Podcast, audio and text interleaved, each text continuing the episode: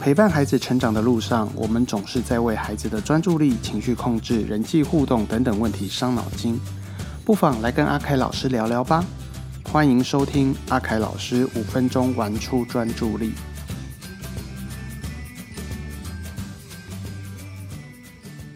大家好，我是张旭凯阿凯老师。你们家的孩子会不会皮呀？还是比较活泼？平常会不会很好动？有没有被人家说过过动？我刚才说了几个词：皮、活泼、好动、过动。有些人会把这些词全部都认为都属于过动这一类，也就是我的孩子是不是开始有过动症？然后爸爸妈妈就开始很紧张，对不对？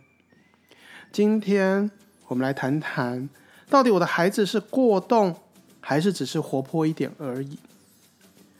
一开始我们要谈的是。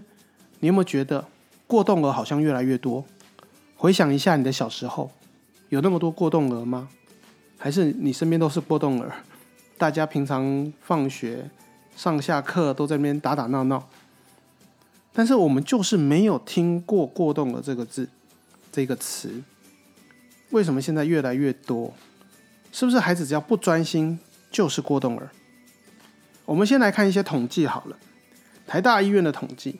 台湾呐，过动儿的比例大概有百分之七到八，但是呢，绝大部分都很轻微。哎，觉得轻微还好，对不对？可是我知道有人会担心，因为我上次跟一个妈妈说：“妈妈，你放心啦，虽然台湾有七到八的过动儿，但都很轻微啦。”妈妈就开始跟我说：“即使是轻微，也是过动儿啊！”哇，好，妈妈好在意“过动儿”这个词。好，还有呢？还有什么研究？四岁前，好，大概会有从家长的角度哦，这些调查的家长里面，四岁前的孩子呢，他们有百分之五十七的家长会认为自己的孩子是过动的，但是他们去了解这些孩子之后，发现其中有百分之四十呢，只需要爸爸妈妈、老师特别的关爱陪伴，大概在半年之内、六个月之内，他的症状就可以获得改善。所以这在告诉我们什么？孩子的过动其实透露的两个讯号。第一个，我就是要动嘛。当我动完了，我要对环境探索，探索够了，我都认识了，我就不动了，所以我就静下来了。如果加上爸爸妈妈的陪伴，带着我动，我可以玩得更有效率，我可以学到更多东西，我当然就更容易满足，所以我可以静得下来。第二个。我要动，是因为我要透露一个讯号：爸爸妈妈，你们都没有关注我，我不知道怎么玩，所以我到处乱跑，这是一个求救讯号。所以爸爸妈妈、老师开始特别关爱，告诉他可以做什么，告诉他哪里好玩，告诉他这个玩具可以怎么玩。他发现哇，好棒哦！跟着爸爸妈妈、老师，我可以玩的更好玩的东西。那我干嘛跑跑跳跳？因为这会耗费体力，所以他就比较容易静下来了。所以孩子真的是过动吗？我真的觉得没有那么多过动哎。再来，那大一点的小朋友呢？哦，研究了这个幼儿园的六岁前的小朋友，其中呢会有百分之二，百分之二哦，不是两成哦，只有百分之二会被诊断为过动，而且很容易被过度诊断。因为有时候呢，看到孩子的状况，或者是家长的描述，呃，不能说夸大，就是会讲的比较严重一点。因为爸爸妈妈担心嘛，而这些孩子呢，因为比较活泼一些，所以到了诊间看医生的时候，呃，对于诊间的东西，平常家里不会有，所以他会好奇，一会钻到那个诊疗床底下，一会去想要摸摸那个台子上那些器材，所以。从医生的角度来看，就会觉得这个孩子静不下来，所以就很容易就把他诊断为过动了。但事实上也不是啊，我只要东西我认识了，我就 OK 了。那么在另外一个研究当中呢，他们去统计了，在学龄儿童六到十二岁的儿童当中呢，这个过动儿的比例大概是百分之三到五。所以百分之三到五的意思，如果班级大概有三十个人，就会有一个过动。但是你又会觉得哪有啊？哎，如果你是老师，一定会跟我说哪有啊？我班上二十多个，我就觉得至少有五六个是过动。这到底怎么回事？是孩子特别调皮捣蛋，还真的是过动？我必须要说哦，不要因为孩子调皮捣蛋，然后我们管不住，就说他是过动。因为过动是一个很严谨的诊断词，好吗？好，那么台大医院还有另外一份研究指出，三到四岁出现的过动儿，不代表一定是过动。也就是什么？你只是被诊断为过动，要符合标准，所以呢，你就可以被认为你叫过动，你就可以去领手册，你就可以去享受一些福利啦。但事实上，真的是过动吗？真的有那么严重吗？各位啊，你所认为的过动儿是什么状况？有些妈妈跟我说啊，就是动来动去坐不住啊，很皮呀。哦，不好好做好啊！有些孩子是那个嘴巴过动，爱讲话，爱插话。别人在讲话，大人在讲话，他都可以插上一嘴，而且还讲的头头是道。但是我们大人听得很模糊，甚至有人会说过动哦，就是他没有办法持续的把一件事情做完，然后再休息或再做别的事情。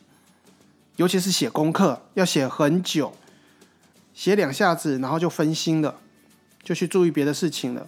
或是读书读没多久就离开位置了，到处跑了，甚至没有办法好好执行大人给的指令，或者是老师的指令，叫他做什么事情，然后他只做一半，或者听完说好，但是就没有做，然后自己去做自己的事情了。很多的孩子的过动哦，我们发现其实都是老师发现的。我我我没有没有指责老师的意思，因为我相信老师的。这个平常，因为我我也去帮很多老师演讲过，有没有礼拜三下午的教师研习啊？都在讲专注力这些事情啊。然后老师遇到的孩子也很多，我相信这个经验的累积。但是呢，我们不能排除有些孩子呢，他就是比较皮一些；有些孩子呢，跟老师的缘分就特别好，所以他就特别喜欢去找老师，或者有些老师的个性特别好，不知不觉哦会被这些小朋友哦欺负。搞搞小动作啊，闹闹老师啊，那这样的孩子是不是真的过动呢？不过我相信每个老师都会给家长很好的建议，然后希望家长能够带着孩子来做一些评估。那么我要提醒家长哦，如果您带孩子去做评估之后，发现孩子不是过动，千万不要拿着这一个最后的结果回去质疑老师。老师，我的孩子不是过动，你凭什么说我的孩子是过动？千万不要。因为老师呈现出来的是一个问题，你的孩子就是明显的在学习上，在学校就是有状况，因此我们应该跟老师好好的根据孩子的状况来做讨论，甚至你要把我们治疗师拉下水可以。我常常在做这件事情，家长找了我，找了老师来，我们一起来聊，从医学的角度，这个孩子是什么状况？从学校的角度什么状况？家里又发生了什么事情？可以很明确的去找出孩子的问题在哪里。那个不叫过动，那个可能有一些其他的因素，然后这样子讨论下来，可以找到比较好的解决方法。反而我认为，如果认定了孩子是过动，那么大家就很容易跳入到过动儿的治疗或训练的方法，那反而对有些孩子是不恰当的，因为他真的不是过动啊。你的孩子真的不专心吗？真的是过动儿吗？真的是 ADHD 吗？我常常在问，每次演讲场合，我就会问，不论家长，不论老师，来想一个你觉得不专心的孩子。好，请问你的孩子什么时候不专心？哪些状况下会不专心？做什么事情会不专心？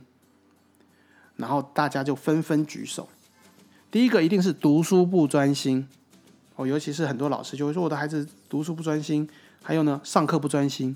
妈妈会说，对，写功课不专心。还有没有比较小的小朋友加上什么？吃饭不专心，还有呢，睡觉不专心。哦，睡觉的时候动来动去不好入睡。还有没有不专心？没有，没有。临床或者说演讲，到处演讲二十多年了，我一直在等一个答案。等一个家长、等一个保姆、等一个老师来跟我说，我的孩子不专心，因为他划手机不专心，他看电视不专心，他玩平板不专心，没有过。当然，你可能会反驳我说，这些东西不用专注力呀。什么叫不用专注力？你说那是被动专心，被动专心也是专心啊。你说那是声光刺激，如果他单纯在那边声光刺激，然后在那边静下来，那那个有问题。可是他今天在里面看卡通，在玩游戏，哦，还可以知道该怎么操作，还可以去知道里面发生什么事情，甚至看卡通看到自己在笑。他有没有跟这个东西、跟这个媒体在互动？有，他有在接收资讯，有在产生一些反应。他有没有专心看？还是有专心看？很多的状况，我们只是把我们希望孩子的专注力放在哪里，而孩子的专注力就是不在那里。尤其是小小朋友，我们也常遇到一些状况，妈妈就说孩子不专心，因为我叫他读绘本，他不专心；我要他玩积木，带他玩积木，他不专心。我说那他自己玩呢？哦他自己玩积木叠得很高，很棒哦。他自己还去偷偷的拿绘本出来看，然后看到可爱的图案，还在那边摸。上次有一只小猪在上面，他自己摸，还自己在那边笑。我说那叫不专心吗？妈妈想一想，也对耶。所以我跟妈妈说，要不要考虑，是你给他的态度太严厉，还是他自己玩的正高兴，你就把他抓过来读绘本？妈妈想一想，好像有可能哦。所以这类的孩子真的是专注力有问题吗？并不是，只是孩子专注力就是不能放在我们希望他专注的地方，对不对？所以不要轻易的说孩子就是过动，否则如果你用这些状况来判断就是过动，那我们大人也有不专心啊，也是过动喽。如果今天有人呢开车晃神，不是酒驾，是晃神发生追撞，哦，你不专心，你是不是过动？妈妈炒菜的时候不小心啊，把这个盐拿成了糖，菜变甜的。妈妈你不专心哦，你有过动哦，是吗？今天爸爸不小心啊，把这个本来要传给他的兄弟、他的朋友的这些，嗯，只有这些人可以看的影片，不小心传错群组，传到家族的群组了。哎呀，不小心做错了，没有好好传讯息，那你是过动吗？所以，我真的觉得这些常常被认为是过动的孩子真的很冤枉。而且，我们认为过动就是一件不太好的事情。你有没有看到过动儿的优势？他们可以表现的很好啊。例如，活动量大的孩子，他可以去做一些体能上的一些活动，体育可能都表现的比别人好。而且啊，这些容易分心的孩子啊，我觉得还不错哦。因为他会注意到周遭的任何讯息，尤其是那些老师会常跟我说，有些孩子就是喜欢爱打小报告。上课虽然一开始看着老师，结果过一会儿他就举手，老师他他在吃糖果，老师他拿别的漫画书出来看，老师外面有人在打球，打这种小报告，注意力分散了，注意其他地方。我跟老师说很好哦，他在保护全班的安全哦。你想想看，如果今天有个状况是老师外面有个人手上拿枪。或者老师，那个外面有个人手上拿一个桶子，里面不知道装什么。想想看，他是不是一个很好的一个看守者，可以保护大家的安全，还不错嘛。哦，我喜欢用一个正面角度去看待每件事情。当然，他或许他的分心对他的学习有些影响。可是我相信天生我材必有用。为什么我们不找出孩子的优势来帮助他变得更好，而一味的要求他进入到这种很规则的学习当中？当然，因为不好改变，我必须承认。因为我们现在的学习都必须乖乖做好。如果你今天让孩子站着学习，他搞不好表现得更好。以郭栋儿来说。因为他可以站在那边动来动去、摇摇晃晃，反而帮助他的学习。这样的一个状况在幼儿园常见到。有一些被认为过动的孩子，上课的时候表现是什么？因为幼儿园没有固定的位置嘛，就是大家拉着小椅子坐好。那有的孩子就是坐不住，就开始满场跑。老师在讲故事，他就满场跑，在地上打滚。然后当老师问大家说：“好，那刚才大家来看看哦，有几只小猪。”哇！他突然听到有问题了，马上导师发问题，他就马上站起来，本来在地上给他打滚，马上冲到前面去。老师有三只小猪，哎，老师脸会绿哦。你不是不专心吗？啊，你怎么马上冲过来回答？知道我在问问题，而且还答对。他真的是专注力有问题吗？他是过动吗？还是需要比较大的活动量？还是这就是他的学习风格呢？好了，没办法啦，因为常常说医学啊，医生啊就跟法官一样，我要根据某些项目，然后我就可以判断你是什么状况。过动儿也是啊，好，过动儿绝对不是今天看一看觉得他坐不住，哎呀有点皮耶，我叫他他不过来，他就是过动。没有，医学是很严谨的哦，我们有诊断手册哦。好，医生有诊断手册。在过去呢，这个诊断标准呢，要把孩子呢分成注意三种表现，一个是他的活动量，还有冲动性，还有注意力的问题。而且呢，它必须里面有很多条。那么这些条呢，在几个月内呢，要有多少条的比例出现呢，它才能够被判断为过动。那么近期的比较新的诊断标准呢，就刚才是三类嘛。活动量、冲动跟注意力，它把它整合成两类，要去注意到过动与冲动的问题。第二个要注意注意力不足的问题。如果你怀疑你的孩子是过动，请不要怕被贴标签，就带孩子到心智科或者是儿童专门的复健科，让医生看。如果你害怕一去医生就说你的孩子是过动，那么我建议啊，你找找小儿科啊，或者平常那个孩子预防接种的这个小儿科或是加医科。其实都可以询问这些医师的意见，不要自己猜，不要自己就是把孩子状况输入到这些家长群组里面去问大家的意见。虽然现在大家都会回答你去看医生，可是当你在寻求大家的意见，结果大家回答你是去看医生，你心情也不好受吧？所以不如就直接去看医生了，好吗？所以不要再误会孩子了，不要因为孩子的这个不专心，一点点的不专心，你就认为他是过动是有问题的。然后你就觉得孩子将来怎么办？有什么状况？比如说，呃，有些家长会跟我说，我的孩子读书都不专心了，只有玩手机最专心了，怎么办？真的是过动吗？当然，这个要看哦，你要考考虑其他层面哦，才能判断孩子是不是真的有过动的问题。单纯的读书不专心以外，他的生活自理呢？他的人际互动呢？会不会也有不专心的表现？如果都没问题，那就要考虑哦，是不是读书本身这件事情对孩子有影响，并不是孩子本身专注力问题，而是有没有学习动机。现在所有的家长应该说，诶，几乎了。我觉得我那天稍稍微统计一下我自己的记录啊，都会觉得孩子的不专心都是表现在学习上的。但事实上，绝大多数的人对于学习也都是被动的。你们想一下自己。呃，或许是你，或许周围的人，你都考虑一下，有没有人是那个一早上起来，哦，闹钟一响就起来，把闹钟关掉，然后就开始自己穿衣服、自己盥洗、自己吃早餐，然后就去上学，因为你很喜欢上学。